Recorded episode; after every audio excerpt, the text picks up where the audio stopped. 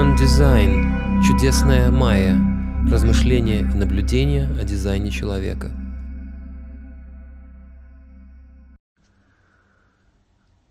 Снова приветствую вас. Это Рави с новым сегментом подкаста про дизайн человека. В этот раз будет снова два сегмента в этом выпуске. Первый про практику для открытого горла. Из-за своей нестабильности открытый центр горла вечно ищет возможность обкатать чужой способ выражения. Оказавшись в ауре определенного горла, открытое горло как бы одалживает чужой способ донесения своей идеи, своих мнений. Да? А, в ауре определенного горла у открытого возникает мощное желание говорить, в своем стремлении посильнее ухватиться за чужой надежный инструмент. Чаще всего в своей бессознательности мы позволяем уму включать рычаг ложного «я» в открытом горле и даем своему открытому горлу начинать разговоры без спроса, замыкать на себе внимание группы и расходовать массу энергии. Это механика. Процесс, раз, процесс разобуславливания – это движение к своей природе через принятие решений из стратегии, типа и внутреннего авторитета и укрепление осознанности в темах ложного «я». Действия под давлением ложного «я» приводят к перерасходу энергии и уводят от своей траектории.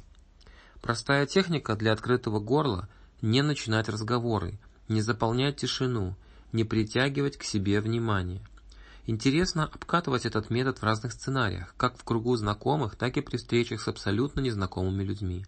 Для тех, у кого открыты и горло, и эмоции, и джи, это будет особенно сложным, так как вполне может быть, что эти люди, укрепившиеся в своей идентичности весельчака, который вечно в, в центре внимания, э, настолько в этом укреплены, что им сложно будет отбросить эту роль. Ведь и такую роль сложно поставить на полку и доставать по запросу. Но можно пробовать.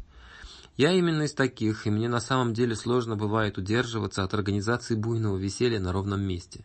Но после десяти лет практики я гораздо больше молчу и ощущаю в теле, насколько это корректно. Э, как вам, друзья, открытое горло, дается молчание в компании? Сложно ждать запроса вопроса, чтобы начать говорить?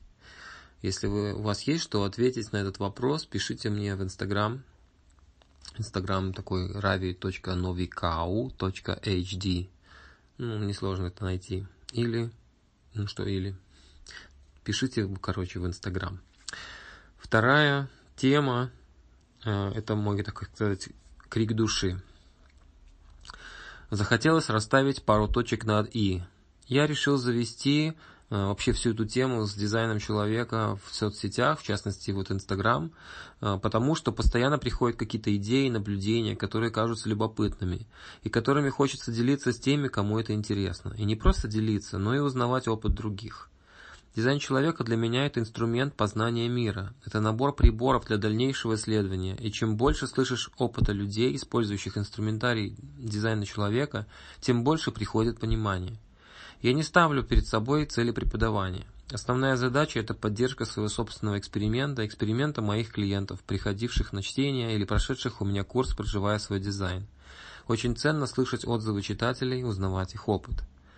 В начале знакомства с дизайном человека может показаться, что еще пару страниц, пару прослушанных лекций и ларец откроется, все встанет на свои места, формула проявится и ляжет в руку. Отсюда некоторые жадно сканируют интернет, пожирают страницы текстов сотнями, благо нынче информации в сети уйма. Помимо чистого дизайна плодятся и так называемые ответвления. Народ не медлит пойти дальше и представить миру обновленную версию чего-то великого. Позвольте же мне сказать каждому, у кого есть сильный резонанс с дизайном. Если хотите пойти глубже, то не крутите хвостом и носом, не не идите на поводу вашего ума, питающего манию величия и какой-то особенной исключительности. Идите по шагам, предложенным Ра. Чтобы дать пуск эксперимента, а без этого постичь суть дизайна невозможно, начните с выбора своего аналитика из списка профессионалов на сайте Международной школы дизайна человека и возьмите базовое чтение. Так вы заложите основу первых шагов эксперимента со своей стратегией и авторитетом. Аналитики, прошедшие весь цикл обучения и прошедшие 7 лет Разобуславливание – это люди, несущие чистоту дизайна. Даже может быть так, что вы уже насобирали массу знаний, и чтение представляется вам слишком базовым. Вы уже слышали, что в дизайне есть огромная глубина, и хотите узнать всю тайну в деталях. Это понятно. Ум по своей природе с одной стороны жадный, с другой стороны будет искать любые уловки, лишь бы избежать запуска эксперимента, так как это станет концом его царствования.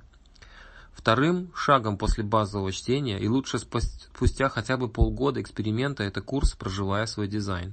На нем вы сможете сопоставить свой опыт с опытом других участников. И ценность именно в этом, а не в новом пакете информации, которую вы тоже получите на этом двухдневном курсе. Дальше есть курсы ABC, картография и четыре ступени PTL, профессионального тренинга аналитиков, охватывающие как минимум 5 7 лет жизни. И поверьте, это необходимо для вхождения в тему. Каким бы цепким ни был ваш ум, какой бы бездонной ни была ваша открытая аджна, вашему телу нужно время для перенастройки и вхождения в корректный режим. Слишком долго мы жили в ложном «я» и гомогенизированных схемах, чтобы разом скинуть их как шелуху. Нужно время и поддержка среды. Я надеюсь, что вот этот поток информации, мои эти тексты, может быть маленьким ручейком поддержки вашего эксперимента. Но все же первые важные большие шаги, какие-то финансовые вложения необходимы. Если вам кажется, что 10 тысяч рублей, а столько стоит сейчас чтение у меня, вам не потянуть, найдите аналитика студента. После 5L1 уже можно давать чтение и получите чтение за цену ниже обычной. Тут надо оговориться, что студенческие чтения – для при последующем движении они как бы не учитываются. То есть, для, если вы хотите двигаться дальше в профессиональном обучении, то необходимо будет потом э, взять еще одно базовое чтение у сертифицированного аналитика, коим я являюсь. А, на этом я прощаюсь. В этот раз все. До следующих встреч. you